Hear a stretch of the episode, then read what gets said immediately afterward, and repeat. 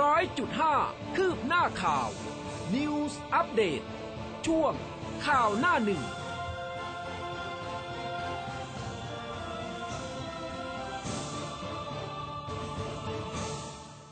อรุณสวัสดิ์คุณผู้ฟังค่ะ ต้อนรับเข้าสู่ข่าวหน้าหนึ่งนะคะ ทางคลื่นข่าว m c o t News FM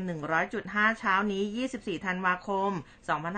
2564แรม5ค่ำเดือนอ้ายปีฉลูค่ะ เช้าวันนี้คุณผู้ฟังอยู่กับอุ้มกัสมา และแอนพจนาธนธนากุลค่ะ ค่ะ ก็ยังอยู่ด้วยกันนะคะ อุ้มแอนนะคะ ก็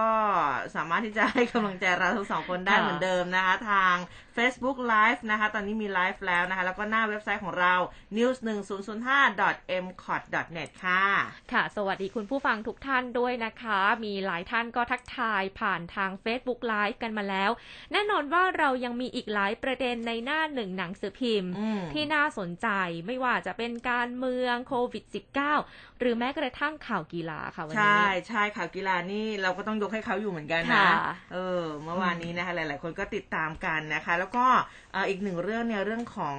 ศุลกากรที่ยึดไอซ์ค่ะแม่นะคะ ก็เป็นเรื่องที่เอ้อ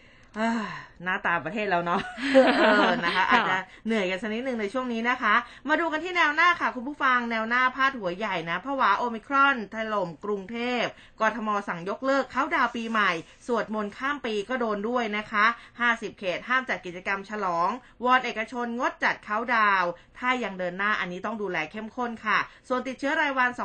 2,940 ดับ 30 ค่ะ ขณะที่นายเทรัฐพาดหัวตัวใหญ่เป็นเรื่องของเสรีพิสุทธิ์ตามเช็คบินศิระแจ้งเท็จขอเครื่องราช กดดันสภากกตเอาผิด เพื่อไทยโชว์หล่อไม่ช้ำ ไม่ซ้ำพลังประชารัฐ สมัครเลือกตั้งสองจังหวัดใต้คึกคักค่ะ ค่ะ กลับมาที่แนวหน้านะคะ ขายลอตเตอรี่ไม่เกิน 80 บาท เริ่มงวดแรก 17 มกราคม 65 พื้นที่กทมนนทบุรี พฤษภาคม ขายทั่วประเทศค่ะ ขณะที่ในไทยรัฐค่ะ ก็มีประเด็นของโอไมครอนด้วยนะคะ เพราะว่าโอไมครอนลามเยียวยาคนกลางคืน 5,000 บาทเริ่ม 29 ธันวาคม ศาสตราจารย์ดร สมเด็จพระเจ้าน้องนางเธอเจ้าฟ้าจุฬาภรณ์วลัยลักษณ์อัคร ราชกุมารีกรมพระศรีสว่างควัตวรขัติยราชนารีค่ะ ค่ะ ไปที่เดลินิวส์กันนะคะ รายงานจัดหนักค่ะ แจกของขวัญ 9 ชิ้น ลดแลกแจกแถมนะ แต่ว่าจะเป็นอะไรกันบ้างเนี่ย เดี๋ยวถ้ามีเวลานะ เรามาฟังรายละเอียดกันค่ะ อีกเรื่องหนึ่งในไทยรัฐค่ะสามมาตรการแก้หวยแพงดีเดย์พฤษภาคมปี 65 ค่ะ ค่ะ ไอซุกกระสอบทรายส่งออสเตรเลีย 193 กิโลกรัมมูลค่า 116 ล้านนะคะฮ่องกงยึดเฮโรอีน 22 กิโล ยัดผลไม้กระป๋องจากไทยค่ะ ซึ่งในไทยรัฐมีภาพด้วยนะคะ เป็นผู้แทนจากกรมศุลกากรปปส ค่ะ แล้วก็ปสพร้อมเจ้าหน้าที่ที่เกี่ยวข้องแถลงข่าวตรวจยึดยาไอซ์ยัดไส้กระสอบทรายซ้อมมวย เตรียมส่งไปออสเตรเลียน้ำหนัก 193.5 กิโลกรัมมูลค่า 116 ล้านบาทค่ะ ค่ะ กลับมาที่แนวหน้านะคะตำรวจประสานกัมพูชาค่ะ ทลาย call center จับ 39 คนไทยทำผิด ตุนเหยื่อศูนย์100ล้านค่ะ ขณะที่ในไทยรัฐค่ะ นายสมยศพฤกษาเกษมสุขนำกลุ่มคณะราษฎรยกเลิก 112 ยืนทำกิจกรรมยืนหยุดขัง เพื่อสิทธิการประกันตัวให้สี่แกนนำที่ถูกคุมขัง หลังนำรายชื่อประชาชน 2,826 ชื่อ ยื่นให้อธิบดีผู้พิพากษาศาลอาญาพิจารณา ก่อนศาลอาญาจะอ่านคำสั่งขอปล่อยตัวชั่วคราวในวันที่ 24 ธันวาคมค่ะ ค่ะ คุก 15 ปีชดใช้ 5 ล้านนะคะ ร่วมอุ้มหมอโยนตึก ตัดสินคดีดัง 11 ปีก่อนได้ประกันคนละ 5 0 0แสนค่ะ ในเทวรัฐค่ะ เจ้าหน้าที่นำกระเช้านำตัวนางเมวดีนะคะอยู่ถมยาชาวจังหวัดนครสวรรค์ปีนขึ้นต้นไม้สำนักงานคณะกรรมการข้าราชการพลเรือน ร้องเรียนอยากพบนายก สามีขายลอตเตอรี่ แต่ถูกยึดโควต้าขาดรายได้ค่ะ อืมนะคะ มีอื่นๆอีกไหมคะยิบย่อย ก็ในไทยรัฐนะคะ ก็มีประเด็นของช้างศึกเมื่อวานนี้ค่ะอืมช้างศึกขย่มยวนเมสซี่เจมส์เมาส์สองพกความได้เปรียบในกระเป๋านัดสองด่วนอาทิตย์ 26 ธันวาค่ะ เออนะคะ อันนี้ก็ใครที่เป็นคอบอลเนาะเรียกได้ว่าต้องติดตามอยู่เหมือนกันนะคะใช่ค่ะแต่ไหนๆก็ไหนๆแล้วนะคะ พอพูดถึงเรื่องนี้อุ้มขอเป็นเรื่องแรกเลยละกันนะเมื่อวานนี้ทีมชาติไทยลงสนาม ในรายการชิงแชมป์อาเซียน AFF Suzuki Cup นะคะ 2020 นะ รอบรองชนะเลิศก็เอาชนะเวียดนามไปได้ก่อนในเล็กแรก 2 ต่อ 0 นะ จากการทำคนเดียว 2 ประตูของกัปตันทีม ชนาทิพย์สงกระสินนะคะ ส่วนเวียดนามเองก็ทำได้แค่ ยิงชนเสาแล้วก็คานอย่างละครั้ง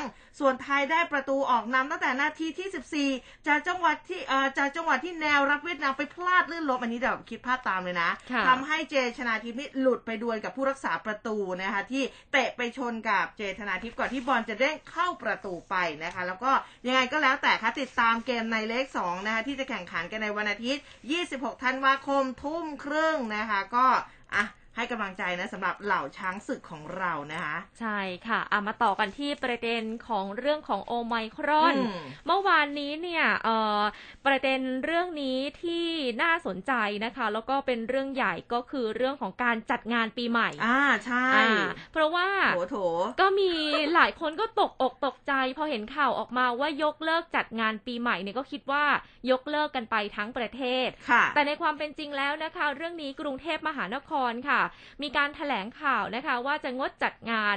เทศกาลปีใหม่ในทุกพื้นที่ แต่เฉพาะของในหน่วยงานกรุงเทพมหานครเท่านั้นนะคะ ซึ่งเดิมทีเขาจะจัดใน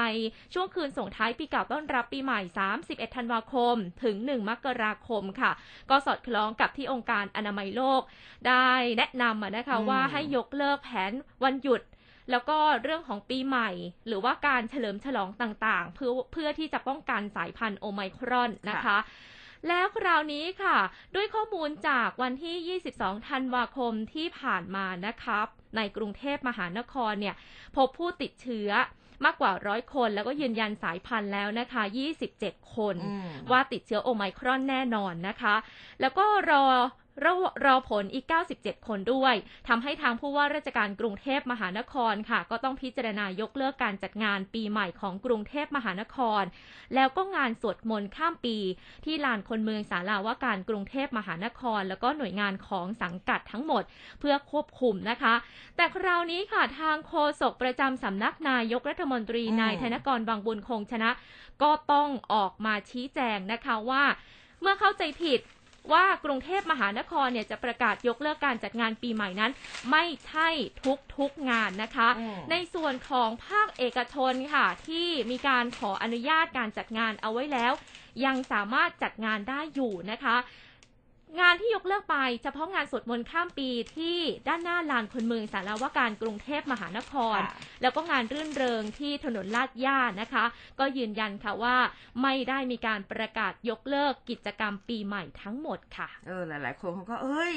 นะอืมหลาย ๆ คนนอกจากประชาชนที่อยากจะไปฉลองแล้วเนี่ยค่ะศิลปินดารานักร้องตกอกตกใจใจเสียวูบอืมเลย โอ้ฉันรับฉันเพิ่งได้งานงานนี้เป็นงานแรกก็มีใช่อยู่เหมือนกันนะเมื่อวานดูข่าวนะคะเขาก็แบบค่ะใจเสียอยู่นะ ค่ะ แล้วอีกอย่างคือผู้ประกอบการต่าง ๆ เนี่ย ณเวลานี้เตรียมตัวกันแล้วนะคะใช่เริ่มจัดสถานที่เริ่มไปตลาด เริ่มมีการสั่งสินค้าเออเพื่อที่จะรองรับคนที่จะมาทานอาหารหรือว่าจะมาเฉลิมฉลองในอืมร้านของตนใช่เพราะฉะนั้นเนี่ย ถ้าหากยกเลิกไปเนี่ยเสียหายหลายแสนนะคะ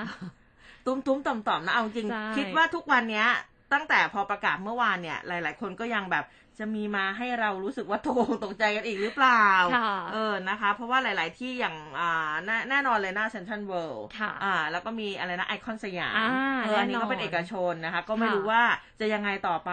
จะอืมจะยกเลิกไหมหรือว่าจะเดินหน้าต่อค่ะนะคะอ่ค่ะ อันนี้ก็ยืนยันแล้วนะคะว่ายังสามารถจัดงานอืมได้อยู่ได้อยู่ในกรณีที่คุณเป็นภาคเอกชนที่อ่าขอได้รับอนุญาตในการจัดกิจกรรมแล้วนะคะ แล้วคราวนี้ค่ะก็ยังคงเป็นไปตามมติสบคเมื่อ 13 ธันวาคมนะคะ ก็คือให้สามารถเปิดให้บริการดื่มสุราได้อืมเฉพาะในคืนวันที่ 31 ธันวาคมนะคะ ไม่เกินตีหนึ่งอืมนะคะ ก็คือไม่เกินตีหนึ่งของวันที่1มกราคมนั่นเอง เฉพาะร้านอาหารที่ถ่ายเทได้สะดวกนะคะ และมาตรการจัดการปีใหม่ก็คงเดิมค่ะ ตั้งแต่ 1,000 คนขึ้นไป ผู้ร่วมงานต้องฉีดวัคซีน 2 เข็มอืมหรือว่ามีการตรวจ ATK นะคะ แล้วก็ยังสามารถจัดงานปีใหม่ได้ ซึ่งแต่ละพื้นที่ที่จัดกิจกรรมเนี่ยก็แล้วแต่การบริหารจัดการของแต่ละพื้นที่แล้วก็คณะกรรมการจังหวัดค่ะ ค่ะใด ๆนะคะ ก็เรื่องของหน้ากากอนามัยเป็นสิ่งสำคัญนะคะค่ะเว้นระยะห่างล้างมือบ่อยๆ นะ ทีนี้มาดูเมื่อวานนี้นะคะ ก็ที่กระทรวงสาธารณาสุขเขามีการจัดทำบุญอุทิศส่วนกุศล ให้กับผู้เสียชีวิตจากโควิด -19 กว่า 20,000 รายด้วยนะคะ เมื่อวานนี้นายแพทย์เกียรติภูมิวงศ์รจิตท่านปลัดกระทรวงสาธารณาสุขค่ะนำคณะผู้บริหารแล้วก็ข้าราชการทำบุญอุทิศส่วนกุศลแด่ผู้เสียชีวิตจากโรคติดเชื้อไวรัสโคโรนานะคะ ที่จังหวัดนนทบุรีนี่แหละ นะก็ตอนนี้ประเทศไทยก็มีผู้เสียชีวิตนะคะ ก็เยอะอยู่เหมือนกัน อย่างที่เราทราบกันไปนะคะ ซึ่งทางคุณหมอเกียรติภูมิก็บอกว่า วันนี้เนี่ยประเทศไทยฉีดวัคซีนได้ครบร้อยกว่าล้านโดส แล้วก็เป็นการสร้างความปลอดภัยของประเทศชาติ แต่ว่าการระบาดในช่วง 2 ปีที่ผ่านมามีผู้ป่วยโควิดเสียชีวิตมากกว่า 20,000 ราย ซึ่งทางกระทรวงเองก็เสียใจต่อการเสียชีวิตที่ผ่านมา แล้วก็ในจำนวนนี้เป็นบุคลากรด้านการแพทย์ แล้วก็สาธารณสุข ประมาณสัก 20 กว่ารายนะ มีอสมอด้วย 38 ราย อันนี้ก็หวังว่าทุกคนจะผ่านวิกฤตครั้งนี้ไปแล้วก็รีสตาร์ทการทำงานกันใหม่นะคะ แล้วก็ขอให้ประชาชนปฏิบัติตามมาตรการป้องกันตนเองอย่างเคร่งครัดนะ อย่างที่อุ้มบอกไป สวมหน้ากากอนามัยเว้นระยะห่างหมั่นล้างมือ แล้วก็หลีกเลี่ยงสถานที่แออัดนะคะ ส่วนผู้ที่ยังไม่ได้รับวัคซีน อันนี้ขอให้เข้ารับการฉีดที่สถานพยาบาลใกล้บ้าน รวมถึงผู้ที่ได้รับวัคซีน 2 เข็มครบ 3 เดือน ให้เข้ารับการฉีดเข็มกระตุ้น พื่อป้องกันการแพร่ระบาดแล้วก็รับเชื้อไวรัสในทุกสายพันธุ์ ลดอาการป่วยหนักแล้วก็เสียชีวิตค่ะขณะที่เรื่องของคนเดินทางเข้ามาในประเทศนะคะอืมทางนายกรัฐมนตรีเองก็ได้สั่งให้ติดตามผู้เดินทางเข้าประเทศ ให้เข้มงวดมากยิ่งขึ้นนะคะนายกรัฐมนตรีค่ะกำชับทุกหน่วยงานเตรียมงาน ความพร้อมรับมืออย่างเข้มงวดนะคะ โดยเฉพาะเรื่องการคัดกรอง ติดตามผู้ได้รับอนุมัติเดินทางเข้าไทย อย่างเช่นกลุ่มรูปแบบ Test and Go ซึ่งตอนนี้ก็ยังมีกลุ่มที่ลงทะเบียนกันมาก่อนหน้านี้ก่อนอที่เราจะประกาศยกเลิกชั่วคราวไปประมาณ 2 0 0 0 0 0 คนนะคะ ดังนั้นค่ะก็ต้องเข้มมาตรการเหล่านี้ แล้วก็เพิ่มเติมค่ะ เรื่องของระบบการติดตามนักท่องเที่ยวที่ผู้ประกอบการโรงแรมเนี่ยสะท้อนว่า ระหว่างการประชุมชี้แจงที่ผ่านมานะคะ มีนักท่องเที่ยวบางส่วนที่ไม่สามารถดาวน์โหลดแอปพลิเคชันหมอชนะได้เออเนื่องจากว่ามีปัญหาด้านเทคนิค แล้วก็ระบบของหมอชนะ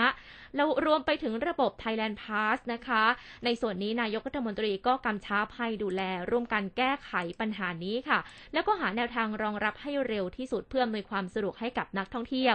แล้วอีกอย่างหนึ่งที่สำคัญค่ะอืมก็คือประสิทธิภาพในการติดตามผู้เดินทางเข้าประเทศด้วยเออนะคะเรื่องคนที่เดินทางเข้าบ้านเรานี่อันนี้ก็สำคัญนะคะใช่แล้วก็ค่ะช่วงนี้เนี่ยมีคุณหมอมีนักวิชาการนักไวรัสวิทยานี่ก็ออกมาพูดถึงเรื่องของโอมิครอนกันค่อนข้างที่จะเยอะ นะคะ ก็จากสยามรัฐออนไลน์เมื่อวานนี้ ดรอนันต์จงแก้ววัฒนาค่ะ นักไวรัสวิทยา ผู้อำนวยการกลุ่มวิจัยนวัตกรรมสุขภาพสัตว์และการจัดการ ศูนย์พันธุวิศวกรรมและเทคโนโลยีชีวภาพแห่งชาติว่าไบโอเทคนะคะ ท่านก็มีการโพสต์ผ่าน Facebook นะคะ บอกว่าเห็นด้วยนะกับความคิดเห็นของนักระบาดวิทยาของฮาวาดนะคะ บอกว่า ความเสี่ยงจากการป่วยหนักจากโอไมครอนเทียบกับเดลต้าดูเหมือนจะน้อยกว่าเดลต้านั่นเป็นเพราะว่าเราเนี่ยมีภูมิจากวัคซีนแล้วก็การติดเชื้อมาช่วยไว้ ก็เลยทำให้ตัวเลขลดลง แต่จำนวนเปอร์เซ็นต์ของคนป่วยหนักยังมีอยู่นะคะ แล้วก็ถ้าโอมิครอนเนี่ยเพิ่มจำนวนได้พอๆกับเดลต้าก็จะเป็นข่าวดีมากๆครับ แต่ความจริงมันไม่ใช่ คือสมมุติจากการติดเชื้อเดลต้า10 คน ป่วยหนัก 4 คน ลดลงเหลือเพียงแค่ 1 คนในโอมิครอน ถ้าติดเดลต้าวัน100คนจะมีคนป่วย 40 คน แต่โอมิครอนติดได้มากกว่าเดลต้าเป็น 500 คน คนป่วยจากโอมิครอนก็จะเป็น 50 คน 50 คนนี่มากกว่า 40 คนนะ ไม่ใช่เพราะว่าโอมิครอนเนี่ยมันดุกว่ารุนแรงกว่า แต่เป็นเพราะมันวิ่งไวกว่าอืมแล้วก็ติดง่ายกว่านะ คุณหมอบอกว่าตรงไปตรงมาเลยนะเอาแบบตรงๆมันไวกว่าค่ะ แล้วก็บอกว่าสถานการณ์เนี่ยนะคะเรื่องของโอไมครอนต้องดูเป็นรายวันนะ นะคะ คนที่เพิ่งฉีดวัคซีนมาอันนี้คุณหมอบอกเลยบอกว่ายังไม่ต้องรีบไปฉีดกระตุ้นนะคะค่ะส่วนปีใหม่ที่จะถึงนี้กิจกรรมต่างๆ ที่มีคนหมู่มาก อ่า ถ้าเลี่ยงได้นะคะ ดรอนันต์บอกว่าให้เลี่ยง ถ้าไม่ได้เนี่ยยังไง ATK ก่อนร่วมกิจกรรมดีที่สุด มันมีบางข้อมูลบอกว่าก่อน 72 ชั่วโมงค่ะแต่เมื่อวานนี้เนี่ยทางดรอนันต์ให้สัมภาษณ์นะ บอกว่าให้ ATK ก่อนร่วมกิจกรรมดีที่สุดนะคะ แล้วก็หน้ากากอนามัยยังคงเป็นสิ่งสำคัญมาก การล้างมือบ่อยๆ อันนี้ก็สำคัญ ซึ่งทางดรอนันต์เองก็บอกว่า เชื่อมั่นแน่นอนว่าโอไมครอนเนี่ยมาแน่นะคะ แล้วก็เรื่องของการฉีดวัคซีนคือฉีดการตายไม่ได้การติดนะ เพราะบางคนเนี่ยใช่วัคซีนสองเข็มมาแล้วก็ยังติดอยู่นะคะค่ะ อันนี้ก็เออต้องย้ำกันนะคะ แค่การตายการป่วยรุนแรง แต่ว่าการติดเชื้อยังเป็นไปได้อยู่นะคะอืมส่วนคุณหมออีกท่านหนึ่งค่ะนายแพทย์เกียรติภูมิวงศ์รจิตปลัดกระทรวงสาธารณสุขนะคะ ท่านก็บอกว่าโอไมครอนเนี่ยอาจจะไม่รุนแรงเท่าเดลต้าแต่จะแพร่ระบาดเร็วกว่าก็สอดคล้องกันนะคะอืมซึ่งข้อมูลนี้ได้จากกรมควบคุมโรคที่รายงานสถานการณ์โอไมครอน จากต่างประเทศตอนนี้ก็มีการเตรียมยาเวชภัณฑ์สำรองเตียง แล้วก็สำหรับผู้ป่วยสีเหลือง แล้วก็สีแดงทั้งหมด2 0 0 0 0 0เตียงเอาไว้แล้วนะคะ อย่างไรก็ตามค่ะเรื่องของสายพันธุ์โอไมครอนอย่างที่พี่อุ้มบอกไปนะคะอืมว่าเราก็ต้องดูเป็นรายวันเหมือนใช่แรกๆที่เรารู้จักโควิด -19 ใหม่ๆเนี่ยอ่าใช่เราก็ดูเป็นรายวันข้อมูลเปลี่ยนตอนแปลแรกงคไปงไม่ต้องมีเรื่ออะไรยๆเท่าไหร่แล้วมันก็ค่ะค่อยๆวิ่งขึ้นไปเรื่อยๆใช่ถ้าเราออจำได้เนี่ยวันแรก ๆ ที่เรารู้จักสายพันธุ์โอไมครอนเนี่ยเอ่อที่แอฟริกาอืใช่ไหมคะใช่ณตอนนั้นเนี่ยคุณหมอจากแอฟริกาซึ่งเป็นท่านแรกที่รายงานไปทาง WHO เนี่ยคุณหมอบอกว่าอ่าคนป่วยส่วนใหญ่ 20 กว่าคนแรกที่เขาพบเนี่ยไม่มีอาการอะไรเลยอืมส่วนใหญ่คืออ่อนเพลียนะคะ แล้วก็อ่ามีไข้เพียงแค่เล็กน้อยอ่าแล้วก็ค่ะหายในเวลาอันรวดเร็ว อาจจะไม่ต้องกังวลมาใช่กอาจจะไม่ต้องกังวลมาก แต่พอหลังจากนั้นเนี่ยโหแพร่กระจายไปเร็วมากอืมนะคะ แล้วก็ กลายเป็นว่ามีผู้เสียชีวิตจากสายพันธุ์โอไมครอนขึ้นมาอีกเนี่ยแหละค่ะคือข้อมูลที่มีการเปลี่ยนแปลงไป เพราะว่าเราก็จะรู้จักกับโรคแล้วก็สายพันธุ์มากขึ้นอืมนะคะนะคะ ก็ต้องระมัดระวังกันนะคะ โอ้หลาย ๆ คนก็ อ่าคือให้ได้รู้จักกันนะ แต่ว่าอย่าเพิ่งตระหนกค่ะเออป้องกันตัวเองไว้คือดีสุดนะคะใช่ค่ะมอีกเรื่องหนึ่งค่ะเป็นเรื่องของวัคซีนนะคะอืมทางราชวิทยาลัยอายุรแพทย์แห่งประเทศไทยค่ะค่ะ ก็ออกคำแนะนำเรื่องการฉีดวัคซีนโควิด -19 เข็มที่ 3 ให้กับผู้ป่วยภูมิคุ้มกันต่ำนะคะ เนื่องจากว่ามีความเสี่ยงในการติดเชื้อแล้วจะมีอาการรุนแรง แล้วก็มีโอกาสเสียชีวิตที่สูงค่ะ ก็ควรที่จะได้รับวัคซีนทั้ง 2 เข็มให้ครบโดยเร็วนะคะ แต่แม้ว่าจะได้รับวัคซีนครบ 2 เข็มแล้วก็มีความจำเป็นที่จะต้องบูสเตอร์เป็นเข็มที่ 3 ด้วยอืมแล้วก็เป็นคำแนะนำที่สอดคล้องกับหลายประเทศไม่ใช่แค่ในประเทศไทยเท่านั้นนะคะ ดังนั้นค่ะผู้ที่ภูมิคุ้มกันต่ำก็ได้แก่ผู้ที่ได้รับการปลูกถ่ายอวัยวะ หรือผู้ป่วยเป็นโรคข้ออักเสบ แพ้ภูมิตนเองอืมที่ได้รับยากดภูมิคุ้มกันนะคะ ก็ควรที่จะได้รับวัคซีนด้วย เพราะถ้าหากผู้ป่วยภูมิคุ้มกันต่ำมีความเสี่ยงต่อการติดเชื้อ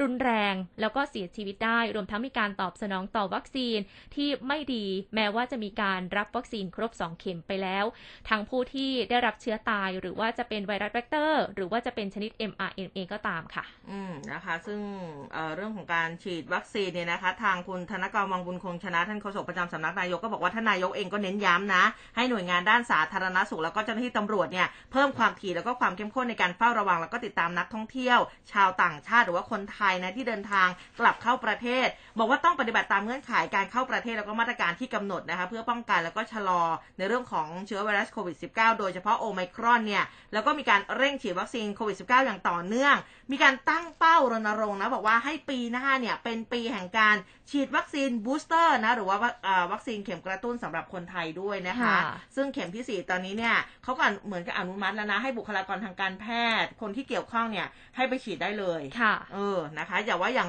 เราๆเนี่ยนะก็ อย่าเพิ่งรีบนะคะ ให้บุคลากรด่านหน้าเขาไปก่อนค่ะนะคะค่ะอืมเอ่อในเรื่องของ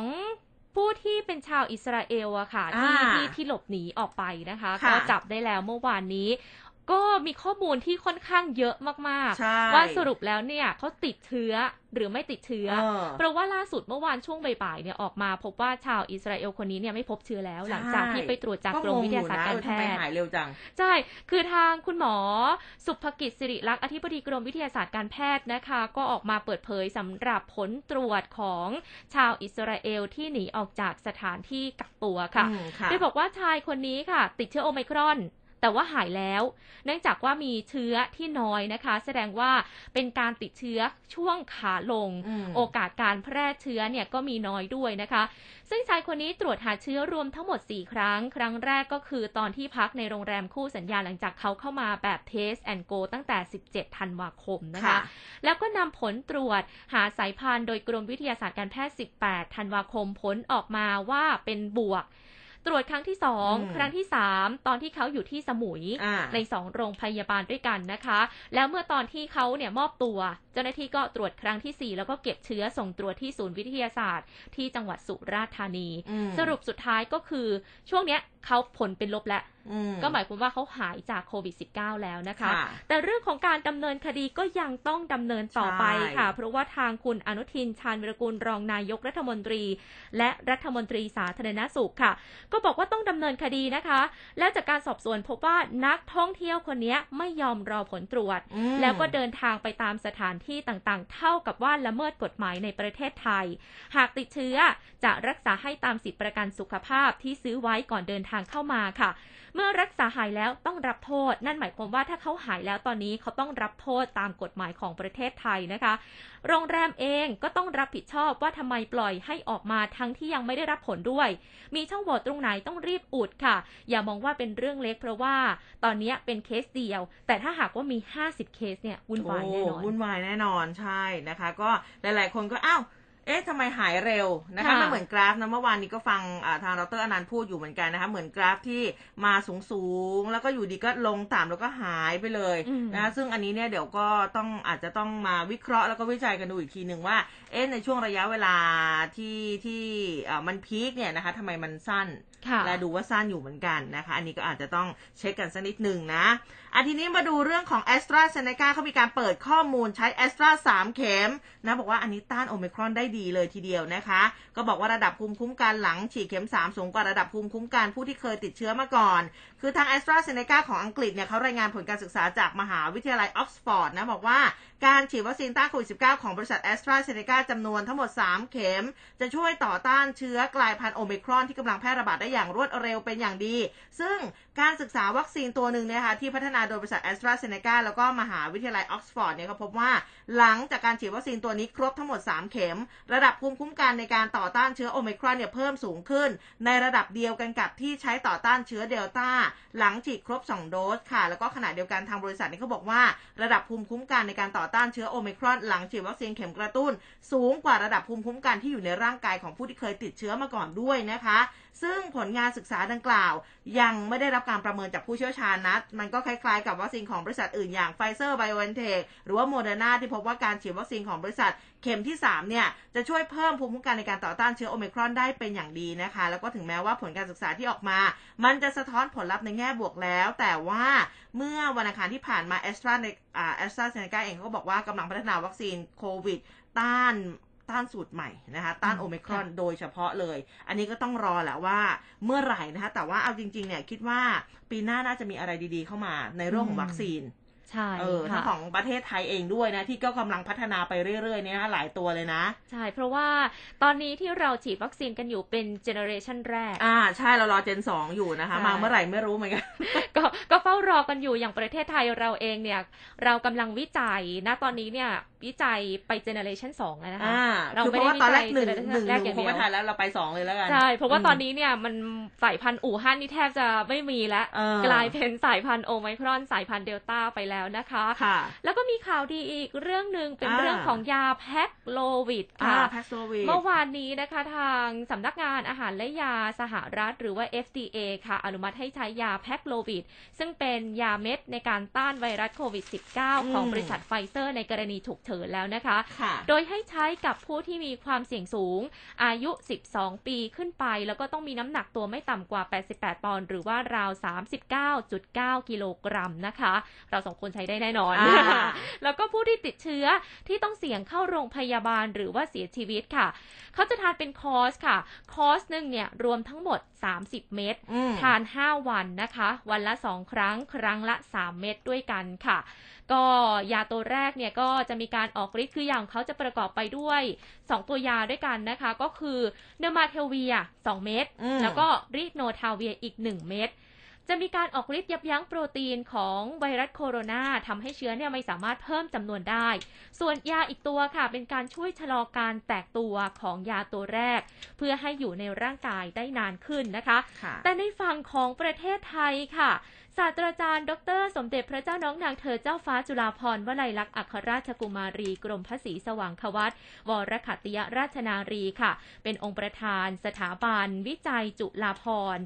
เสด็จออกณห้องประชุมชั้น 5 หอศิลป์พิมานทิพย์ค่ะ ในอำเภอปากช่องจังหวัดนครราชสีมานะคะพระราชทานพระวโรกาสให้พลเอกประยุทธ์จันทร์โอชานายกรัฐมนตรี และนายอนุทินชาญวีรกูลค่ะ เข้าเฝ้าเพื่อส่งหารือแนวทางในการนำเทคโนโลยีสังเคราะห์ ยา molnupiravir ยาตัวนี้เนี่ยก็เป็นยาอีกตัวหนึ่งนะคะ ในการต้านไวรัสโควิด -19 ได้เช่นเดียวกันนะคะ แต่ว่าเป็นคนละบริษัทกับไฟเซอร์นั่นเองนะคะ ก็จะนำไปใช้ประโยชน์ต่อการพัฒนายาในการรักษาผู้ป่วยในประเทศไทยค่ะ โดยได้พระราชทานเทคโนโลยีการสังเคราะห์ยาโมโนพิราเวีย ที่ทรงประสบความสำเร็จทั้ง 2 วิธี ให้แก่นายกรัฐมนตรีและรองนายกนะคะนำไปใช้ต่อยอด ในการผลิตในระดับอุตสาหกรรมให้กับประชาชนคนไทยทุกคนค่ะอืมซึ่งยาโมโนพิราเวียเนี้ยนะคะก็ได้รับการ ศึกษาแล้วก็ประสบความสำเร็จใน 2 วิธีด้วยกันค่ะ คือการสังเคราะห์โดยการใช้สารเคมี ในกระบวนการทางอินทรีย์เคมีสังเคราะห์ใน 3 ขั้นตอนใช้เวลา 3 วันนะคะอืมค่ะแล้วก็ในอีกวิธีหนึ่งก็คือการใช้เอนไซม์เป็นตัวเร่งปฏิกิริยาก็เป็นขั้นตอนของทางวิทยาศาสตร์นะคะ แต่สรุปก็คือว่าเรา สามารถที่จะผลิตยารักษาโควิด -19 ได้เองนั่นเองค่ะอ๋อนะคะอืมก็ถือว่าเป็นข่าวดีนะคะ อย่างที่บอกไปแหละช่วงช่วงนี้เนี่ยข่าวดีค่อนข้างเยอะการพัฒนาเราก็คือจะได้ฟังรับฟังจากไม่ว่าจะเป็นคุณหมอเป็นนักวิชาการต่างๆนะคะอันนี้เราประชาชนนะเราก็รอรุ้นนะคะค่ะมีเรื่องอื่นเสริมอีกไหม่เอ่ยโควิด โอ้โควิด19นี่จริงจริงๆมันอีกยาวโอ้โหนะอีกยาวทั้งต่างประเทศอันนี้อันนี้ก็เยอะอยู่เหมือนกันนะคะใช่แต่ว่าค่ะ อะกลับมาบ้านเราดีกว่านะคะ กลับมาบ้านเราคือหมายถึงว่าเรื่องของข่าวอื่นๆกันบ้างนะคะค่ะเดี๋ยวสลับสับเปลี่ยนกันไปนะค่ะอย่างที่บอกไปรายงานเขาจัดหนักแจกของขวัญ9ชิ้น 9 ชิ้นนี่มีอะไรกันบ้างนะคะ เมื่อวานนี้ค่ะนายสุชาติชมกลิ่นรัฐมนตรีว่าการกระทรวงแรงงานนี่ก็บอกว่าท่านนายกรัฐมนตรีนะคะ แล้วก็ทางพลเอกประวิตยวงสุวรรณเนี่ยนะคะ ก็มีความห่วงใย พี่น้องผู้ใช้แรงงานทุกคนทุกกลุ่ม สั่งการให้หน่วยงานมอบของขวัญปีใหม่ให้กับผู้ใช้แรงงานในเทศกาลปีใหม่นะคะ อย่างกระทรวงแรงงานเองเขาก็มอบของขวัญปีใหม่ภายใต้แคมเปญแรงงานอุ่นใจของขวัญปีใหม่ 2565ของกระทรวงแรงงานมี 9 ชิ้นด้วยกัน ชิ้นแรกคืออะไร ฟรีดอกเบี้ย 0%นาน 12 เดือนตั้งแต่ 1 ธันวา 64 ถึง 31 สิงหา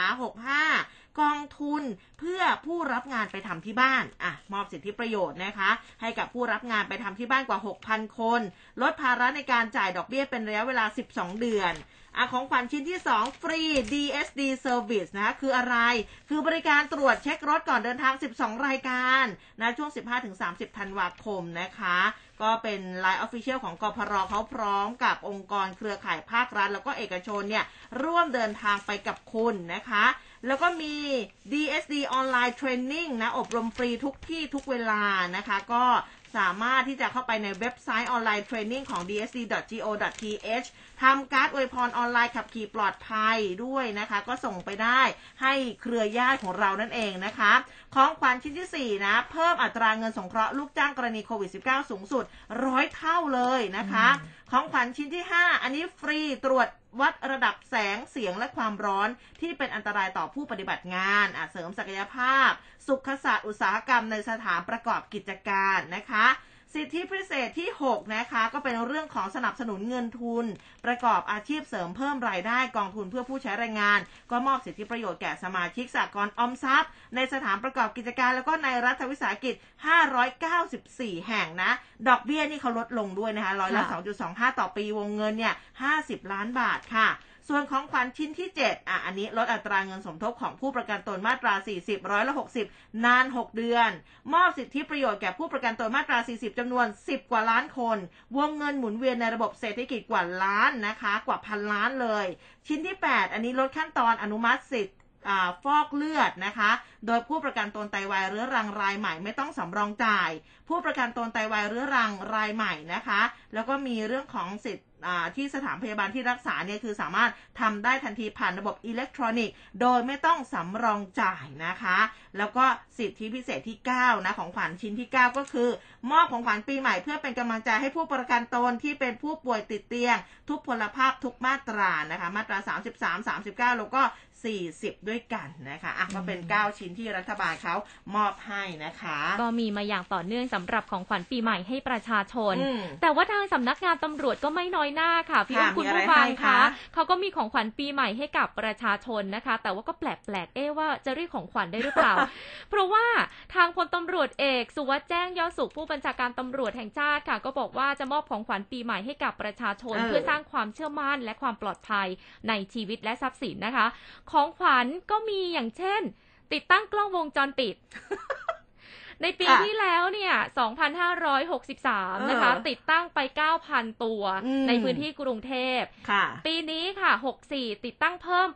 8,500 ตัวนะคะเออค่ะแล้วก็ติดตั้งในนนทบุรีสมุทรปราการปทุมธานีอีกหลายพันตัวด้วยค่ะ ที่ผ่านมาเนี่ยก็ประสบความสำเร็จนะคะ เพราะว่าเป็นเครื่องมือในการติดตามจับกลุ่มผู้ก่อเหตุคดีอาชญากรรมอืมแล้วก็ ตามได้เกือบทั้งหมดค่ะส่วนกล้องวงจรปิดระบบ AI ค่ะ อันนี้ก็มีการพูดกันมาสักพักแล้ว ที่จะใช้ในมิติการป้องกันปราบปรามอาชญากรรมอยู่ระหว่างการประเมินผลอืมในการนำร่อง safety zone แล้วก็พัฒนาอย่างต่อเนื่องนะคะ แต่ว่าเนี่ยมันก็เป็นสิ่งที่ เราต้องได้อยู่แล้วนะคะเออใช่เพราะว่าเป็นเรื่องของความปลอดภัยของประชาชนถูกก็เลยต้องแปลกค่ะๆว่าเอ๊ะนี่เป็นของขวัญสำหรับเราใช่หรือไม่นะคะ อีกโครงการหนึ่งค่ะ ก็คือโครงการบำบัดผู้ติดยาเสพติดอะอันนี้เป็นของขวัญเหมือนกันนะคะอืมค่ะที่สำนักงานตำรวจแห่งชาติจะมอบให้กับเรานะคะ ก็คือโครงการบำบัดผู้ติดยาเสพติด ให้กลับเข้าสู่ครอบครัว ที่ผ่านมาเนี่ยดำเนินการไปแล้วหลายพื้นที่ โดยเฉพาะนำร่องในเคหะบางพลีแล้วก็เตรียมขยายผลอืมไปทั่วประเทศ ปัจจุบันมีผู้ติดยาเสพติดกว่า 3 ล้านคนทั่วประเทศนะคะค่ะแล้วก็มีแนวโน้มเพิ่มขึ้นปีละประมาณ 250,000 คนด้วยเยอะมากเลยอืมแล้วก็ทางผู้บัญชาการตำรวจแห่งชาติก็ยังอวยพรปีใหม่ให้กับประชาชนค่ะ ก็ขอให้ผ่านพ้นวิกฤตโควิดไปได้ด้วยดี ในสภาวะแบบนี้ ขอให้มีสติระหว่างตกเป็นเหยื่อของการหลอกลวงทางออนไลน์ค่ะ เออนะคะ เรื่องของการหลอกลวงทางออนไลน์เนี่ยมันก็ยังมานะขยันเหลือเกินใช่ทุกรูปแบบแล้วคือมิจฉาชีพเขาเอาจริง เก่งนะค่ะปรับตัวได้แบบทุกสถานการณ์แบบค่ะใด ๆ ก็ตามแล้วถามว่ากลัวในเรื่องของกฎหมายไหมไม่อ่าเออนะคะ บางทีก็แบบว่าไปเถียงกับตำรวจเขาอีกค่ะเออนะคะ ก็ระมัดระวังกันนะ ใช่อะอย่างเราเราๆกันเองเนี่ย เดี๋ยวนี้เรามีสมาร์ทโฟนกันโดยส่วนใหญ่อะนะคะใช่ค่ะใช่ส่ง SMS มาเนี่ยรายวันนะคะ พี่อืมอุ้มคุณผู้ฟังใช่ให้ค่ะกดลิงก์ตรงนั้นกดลิงก์ตรงนี้อืมหรือว่าบางทีเนี่ยมีสายแปลกๆโทรมาหาเราใช่ค่ะอะอย่างบางท่านเนี่ยอาจจะ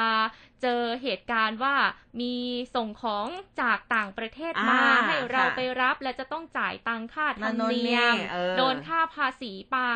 หรือว่าบางท่านอาจจะโดนหลอกเรื่องของเออคุณ